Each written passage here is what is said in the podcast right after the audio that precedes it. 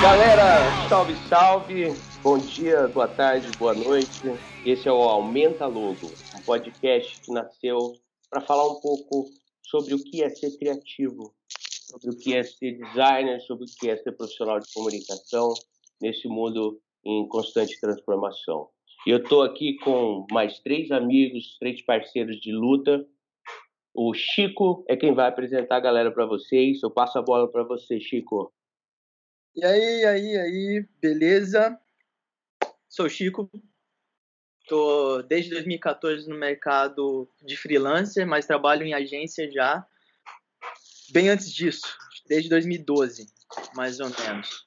Estamos é, aí se fudendo hoje, migrando de design gráfico para o X e Y, que é um mercado que está muito aquecido hoje, né? E e tá bem legal os trabalhos em relação à tecnologia de experiência do usuário e como direcionar o usuário a ter uma, um, um, bom contato com o produto, né? Isso é, isso é bem legal. E aí, vamos ter hoje na área aqui Ricardo Gomes, Marcos BJ e Diogo Gomes, que foi a primeira voz que vocês escutaram. Eu quero saber um pouco do Ricardo Gomes e um pouco do Marcos BJ e também um pouco do Diogo, as suas experiências. Começando com o Ricardo Gomes. Salve, salve! Como já foi apresentado, aqui é o Gomes. Eu já estou desde 2009 com experiência em comunicação. Comecei bem pequeno aí em agência e hoje, depois aí de 10 aninhos, eu estou trabalhando dentro de cliente, em departamento. Então, sou diretor de arte, Trabalho com branding, ilustração, design thinking e o bagulho é louco. Boa! Marcos BJ. Uh, e aí? Eu tô completando nove anos esse ano de, de, de comunicação. Até hoje não entendo direito qual que é o sentido dessa coisa, mas é, é o que eu resolvi fazer, então eu atuo como planejamento nesses nove anos e venho tentando melhorar cada dia. Boa, boa. Diogo Gomes. É isso aí, salve, salve, galera. Eu não me apresentei, mas eu também trabalho com criação há muitos anos, apesar de não ser formado nessa área. Eu caí de paraquedas nessa área e me apaixonei. E realmente já fiz bastante coisa. Eu também sou diretor de arte, mas eu também trabalho com design gráfico, e com foco em branding, que é uma coisa que eu acho fantástico, e é o que eu tenho feito hoje. A minha ambição é me tornar um estrategista de marca um dia, quem sabe, e como diz o BJ, entender por que, que a gente está fazendo isso, na verdade, com a gente mesmo. Hoje, nesse primeiro podcast, a gente vai discutir o que empatia no design. Hoje vamos levantar um ponto um pouco diferente do que tem a discussão atual, né, que é a experiência do usuário, etc., so, na, em relação à empatia. Né? Não é esse foco hoje, o foco é o porquê a empatia não prevalece. É essa a nossa discussão. A empatia não prevalece. Quando você apresenta uma imagem, a primeira coisa que acontece é a pessoa olhar e falar assim: não gostei ou gostei. Ela apresentar o gosto pessoal sem antes entender o porquê foi construído. E isso é um desafio gigantesco é, entre criativos, clientes e atendimento. Está aberta a discussão, então, gente. Empatia é quando se discute visualmente uma imagem. Pô, esse papo é importantíssimo. E assim, se a gente for pensar pela visão de, enfim, quando você cria alguma comunicação, algum, alguma peça gráfica, é, e você, alguma marca, e você faz as escolhas ali é, exercitando a empatia dentro do processo né, de, de criação, é, acontece muito assim inerente ao nosso trabalho e a gente faz assim já no automático, né? É, não é percebido pelo cliente, né? E o que, que acontece? Esse processo basicamente a gente se coloca no lugar do cliente, né? Isso todo mundo sabe e, e a empatia hoje ela é falada o tempo inteiro, então a galera tem isso já decorado, vamos colocar assim. E aí, assim, você se coloca no lugar do outro e você basicamente busca é, traçar uma visão disso de forma que o que você criou a pessoa se sinta é, olhando com os seus olhos, né? E vice-versa. É um processo que você mistura um pouco de tua percepção processual e técnica, né? E um, pouco sobre o que você coleta do, do seu cliente e do seu público. É, não é fácil, é um exercício que você, conforme você vai trabalhando, você vai adquirindo experiência. E, e eu, eu acredito muito que você sempre pode ser enganado pela sua percepção, sabe? Você pode estar tá indo por um caminho que de fato o, o seu cliente, o seu público, ele não enxerga dessa forma. É meio traiçoeiro na minha interpretação, assim, se você você achar que teu exercício de empatia aí ele está totalmente afiado, né? Então tem que tomar um, um, certo cuidado. Mas assim, o que, que eu posso contribuir quanto à minha experiência aí, que eu já tive até agora, é que é, cliente ele tem a mania de, de se sentir dono do projeto. E eu acho que é aí que está o problema, sabe? ele não percebe que a partir do momento que ele contrata um profissional e uma agência, ele está dividindo um problema com uma equipe e com um profissional de criação. E a partir desse momento, o problema dele se torna o nosso problema e, e a gente vira pai também desses desafios. E para mim, o cliente que não entende isso e, e acaba pegando as próprias interpretações da peça que você cria, da campanha que você cria, e acaba já fazendo um julgamento sem entender o porquê que você construiu aquilo, é porque ele é um pai ciumento do seu filho. Concordam ou não concordam? Com certeza. Com certeza. ah, boa! um pai ciumento, boa. Eu acho interessante isso que o Ricardo está falando, porque ele está colocando um pouco do que é a empatia pro designer, né? Ou pro criativo né? Ou para o profissional que está dirigindo um filme, ou que está dirigindo um processo de criação, enfim. A gente, quando tecnicamente olha para um problema, como designer ou como criativo, como diretor de arte, com a nossa visão impregnada já de teoria, a gente acaba tendo essas coisas muito intuitivamente aplicadas e talvez realmente elas não fiquem muito explícitas quando elas são apresentadas para os clientes. É, eu acho que aí entra um grande ponto é, da maturidade profissional que o designer precisa ter para deixar claro quais são os parâmetros, né? E é claro que também existe esse ponto que ele levantou que é fantástico, que é a dificuldade que os clientes têm de se desapegarem mesmo. É, é, isso, isso tudo é muito louco. E essa coisa da empatia, ela é, na verdade, uma coisa que, além de ser tema do design, como etapa do processo de design thinking, ela também é uma coisa que faz parte do comportamento humano, que era uma coisa que eu queria colocar aqui, já vou aproveitar que estou falando, porque, de fato, é, o Chico talvez queira dizer que a nossa dificuldade não está só na empatia como parte do processo, mas também na empatia com o designer, né? E aí nós estamos falando de uma coisa humana, de um, de um aspecto antropológico, né? De como as pessoas percebem o profissional de criação no mercado, né? Como, como nós, como profissionais, somos vistos. Será que um profissional de criação é visto da mesma maneira que um profissional de genética, por exemplo? um farmacêutico de, de, de, de biomedicina que estudou e fez um, um, uma academia lá de alguns anos, assim como quase todos vocês aqui fizeram, certo? Ou quase todos, não todos, não é? Mas eles nem imaginam, porque todo mundo tem uma pseudo figura que diz que o designer é um vagabundão, toda essa coisa da, da, da forma como a profissão é vista, ela abre uma discussão né, que, que vai para o lado humano mesmo e, e, da forma como é dirigida qualquer discussão sobre uma peça de design ou uma peça de criação quando é apresentada, que é aquilo que o Chico colocou no início.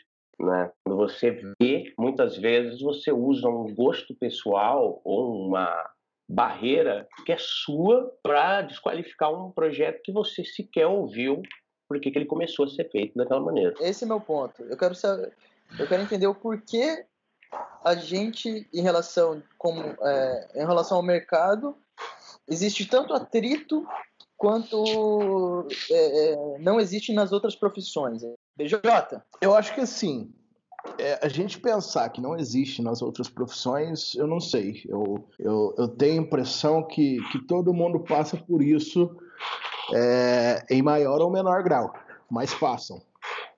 Eu acho que o grande problema assim da nossa profissão, no caso, é que a gente trabalha com uma coisa que é comum a todos. Por ser comum a todos, ela acaba criando nas pessoas a falsa sensação de que elas dominam a técnica ou o que quer que seja.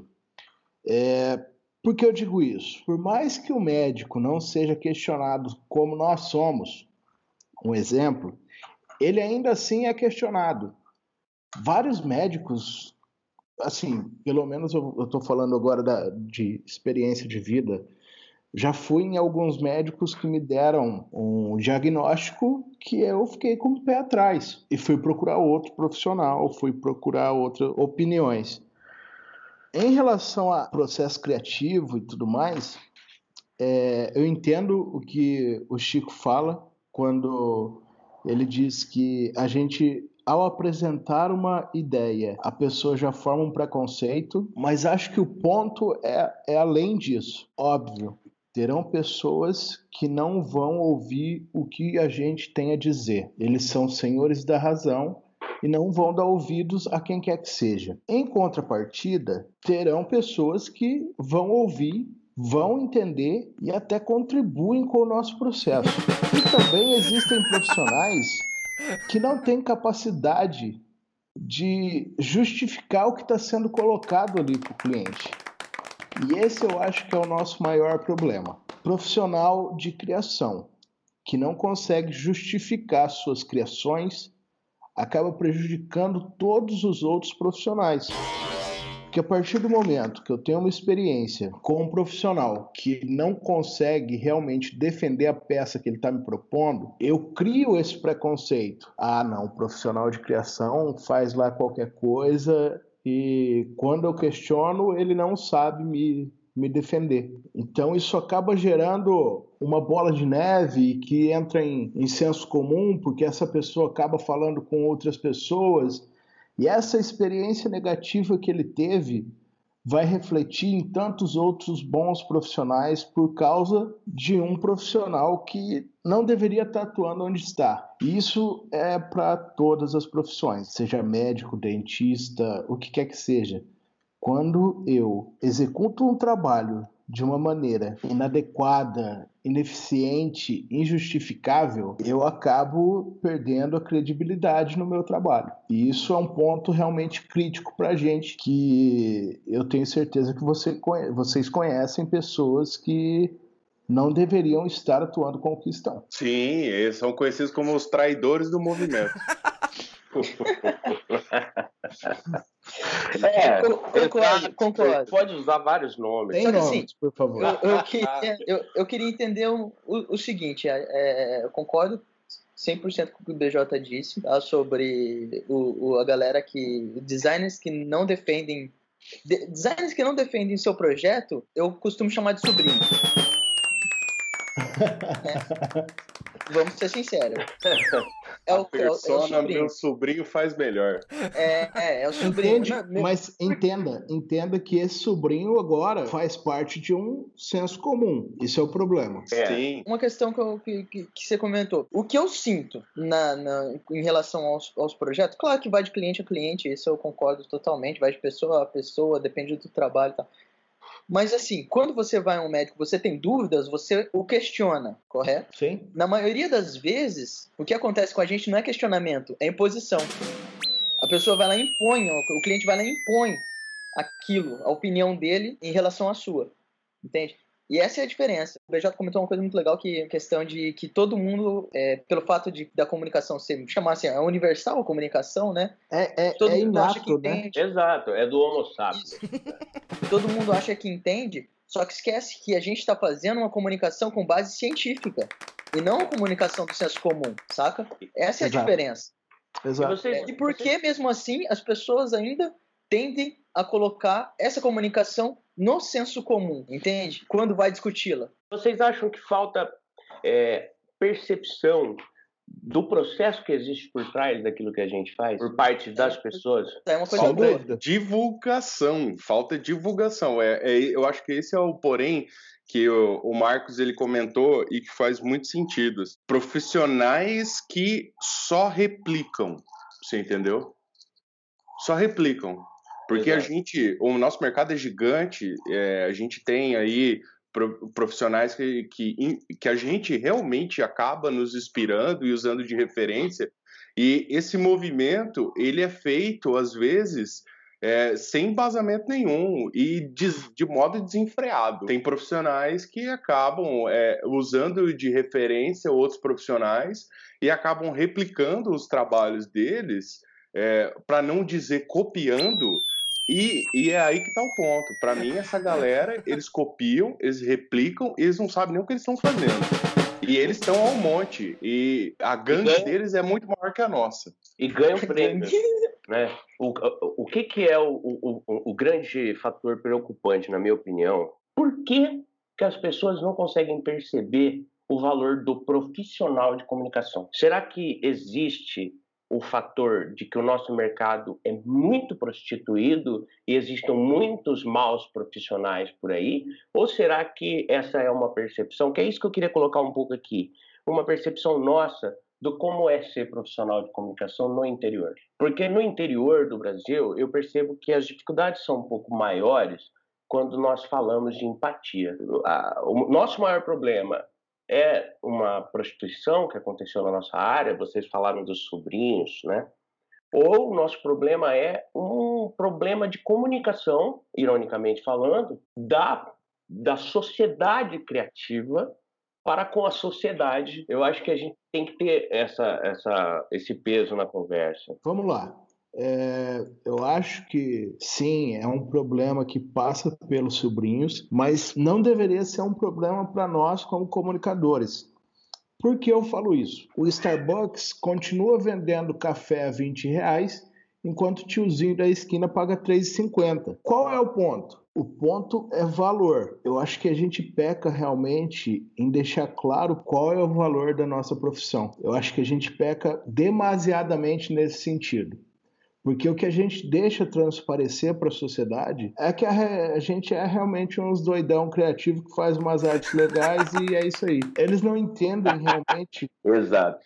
qual é o processo que envolve toda a concepção de um flyer, que seja um simples flyer. Existe uma linha de raciocínio de como as, ah, de como as informações vão ser colocadas para que, uh, ao essa mensagem chegar para o consumidor, ela seja percebida de determinada forma.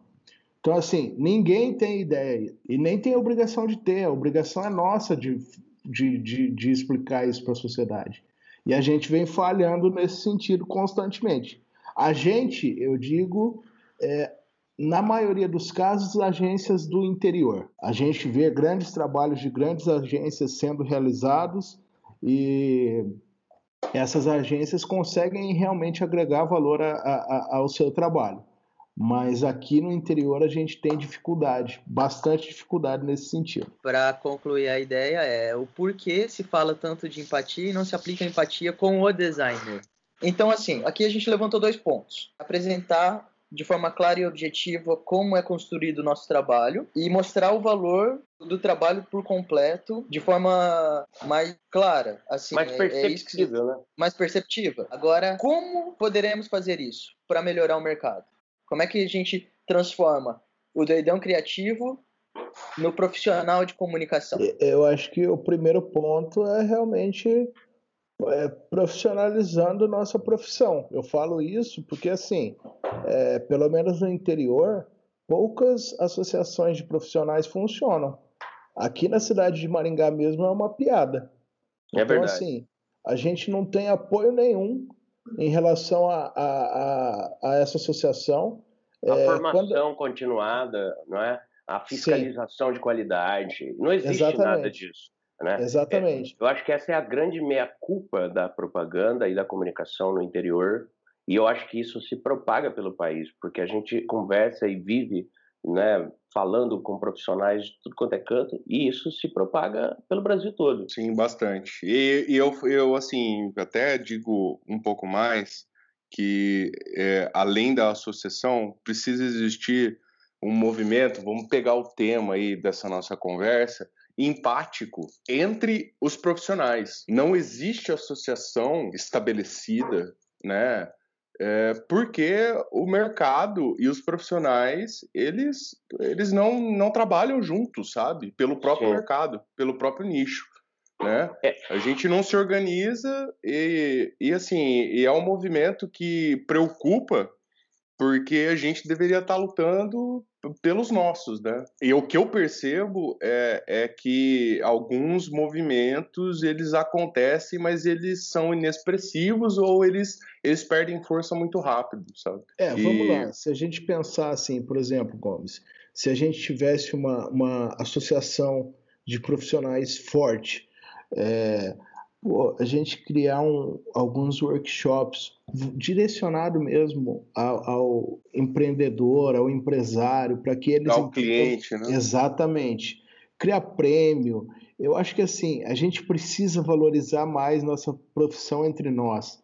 Hoje em dia mesmo, a gente não tem nenhuma premiação dentro da cidade de Maringá. Tô, tô focando em Maringá porque é realmente o, o o mercado onde, onde eu estou atuando atualmente. Eu vejo que a gente não faz esforço nenhum nesse sentido, ou pelo menos a grande maioria dos profissionais não faz esforço nenhum nesse, nesse sentido, e aí a gente acaba pagando um preço alto por conta disso. Agora, Chico, eu queria ouvir um pouco o que, que você tem para falar. Como que é Florianópolis? Você acha que aí esse, esse, esse fator ele consegue inverter o jogo? Ele consegue levar mais valor para o profissional no dia a dia com os clientes? Como que é isso na capital? É, então, é, em relação direta à propaganda em si, eu não tenho tanta, tanto embasamento para dizer porque eu não participei ativamente na publicidade, na propaganda é, de Floripa mesmo, das agências, etc. Mas é, aí o seu trabalho é mais como designer, né? Isso, conheço, conheço, conheço algumas pessoas que também sofrem ainda nesse, do mesmo jeito que a gente está sofrendo em relação a, ao interior, é, sofrem aqui também. O que eu percebo que as agências com quem eu atuo aqui, mais a questão, não tanto publicidade, mas mais a questão tecnológica, é, elas ouvem mais. A relação entre designer e atendimento é mais empática, vou ser sincero. É, o atendimento aqui ele ouve mais o designer do que o, o, o, cliente em si. Esse atrito entre cliente e designer sempre vai ter. Eu, eu não gosto de amarelo, não gosto de não sei o que, etc, etc. Só que o atendimento ele está mais próximo do design do que do cliente. Coisas que acontecem inversamente no em Maringá, por exemplo, com a experiência que eu tenho de Maringá. Que o atendimento está mais próximo do cliente em si do que do, do, do, do criativo é muito mais fácil você ter uma arte aqui defendida pelo atendimento, porque o atendimento ouviu o que você disse, a, a, defesa que você escreveu para o atendimento, o atendimento entendeu, ele replica para o cliente. Eu sinto que em Maringá eu não tinha isso. Em Maringá é, o cliente quer isso. Ah, mas eu fiz isso por causa disso, disso. Não importa, o cliente quer isso. Então, assim, aqui é muito mais fácil você ter esse diálogo com, com o atendimento, né? Conseguir é, ter um passo a mais do que a experiência que eu tinha com o Maringá. E, e isso, assim, facilita demais a, a você construir algo é, embasado com teoria e de ser aprovado. Você não está lidando com pessoas que estão barrando a teoria com quem a teoria que você construiu em relação à imagem. Você está trabalhando com pessoas com quem apoia essa, essa mesma percepção, essa mesma ideia de que o trabalho deve ser defendido, né? O trabalho deve ser apresentado com uma defesa coerente. Você existe, claro, aqueles aqueles trabalhos que você precisa fazer a toque de caixa, né, rápido, sim, que não tem tanta teoria, mas existe porque por causa da, base, da bagagem cultural que você acaba trabalhando, né, conforme o tempo. Se o cliente usa azul de menino, você não vai usar rosa de menina porque, né, né? Vamos ser sinceros. É, que bosta isso, gente.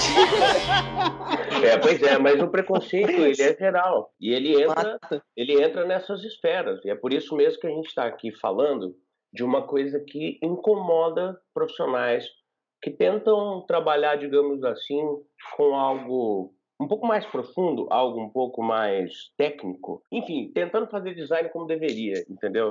É, a gente sabe da dificuldade que é, de fato, isso é óbvio, que é para uma pessoa que nunca ouviu falar de comunicação, é, ela entender que quando você está usando uma cor vermelha ou amarela, por exemplo, você tem uma ativação de percepções que tem um aspecto. E se eu estiver usando roxo e azul, por exemplo, eu estou ativando partes do cérebro, e mesmo que você não queira, porque a cor faz isso com o nosso cérebro. Então, enfim, é aí que eu acho que é o grande sentido de toda essa discussão que o Chico traz, porque de fato é frustrante para o designer, para caramba, quando ele vai a fundo num projeto dessa maneira e ele recebe, nossa, eu não gosto de amarelo, entende?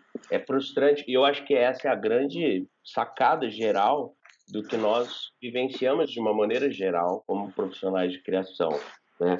É, e como nossa profissão está sendo vista é uma coisa que incomoda, não é? Eu acho que esse podcast e essa, essa coisa da brincadeira com o nome, o Aumenta Logo, eu acho que ele representa muito do como isso é engraçado e ao mesmo tempo trágico para o nosso cenário, não é? E a nossa intenção é justamente mostrar que existe luz no fim do túnel e talvez trocando mais informações, talvez trocando mais experiências e proporcionando momentos de experiência construtiva, de aprendizado, com certeza o design pode virar esse jogo, principalmente no interior. E, e no interior existe um fator que pode, talvez, tornar isso até mais possível do que em lugares como São Paulo, por exemplo, que nós já estamos falando de um mercado consolidado. O processo de crescimento regional ele pode gerar possibilidades novas para o design nacional e nem em São Paulo acontece. Essa é a verdade.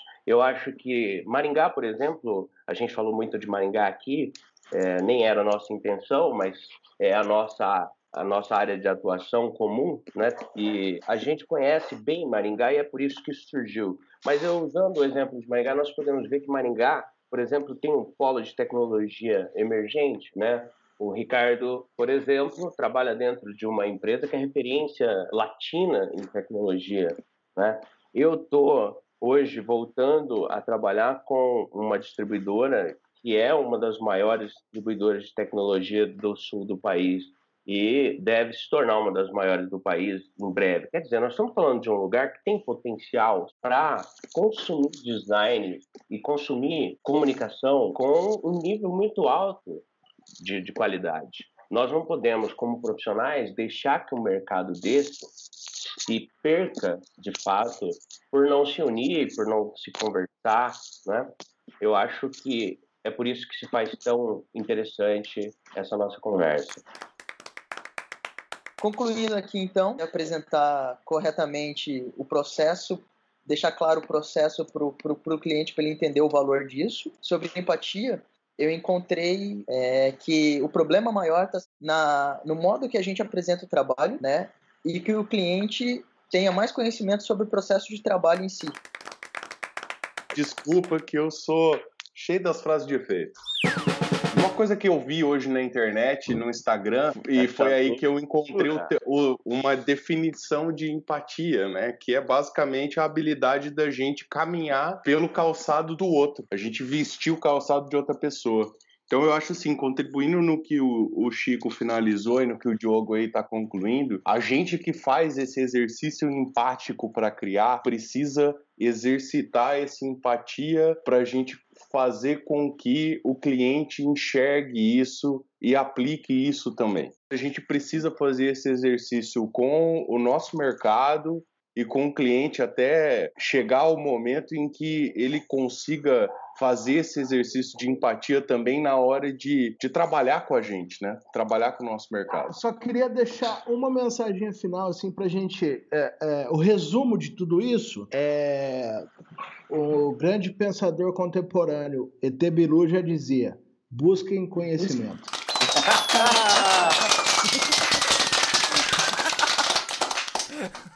Os próximos podcasts, então, fica uma pauta aí para os próximos podcasts. Por que profissionais criativos, não todos, claro, mas por que profissionais criativos não cuidam tanto da saúde física como deveriam? Então é isso aí, isso aí, minha gente. Esse foi mais um Aumenta Logo. Mais um não, esse foi o primeiro Aumenta Logo. Mas a gente volta com mais um podcast, com mais uma pauta que tem tudo a ver com a vida do criativo e com o que o criativo pensa, para a gente discutir com vocês. Deixe seus comentários, as suas críticas, tudo é sempre muito bem-vindo. Valeu, galera. Sugestões, um abraço. Gente, um beijo. Amo vocês. Tchau, galera. Valeu! Esse podcast foi editado por Coletivo Filho.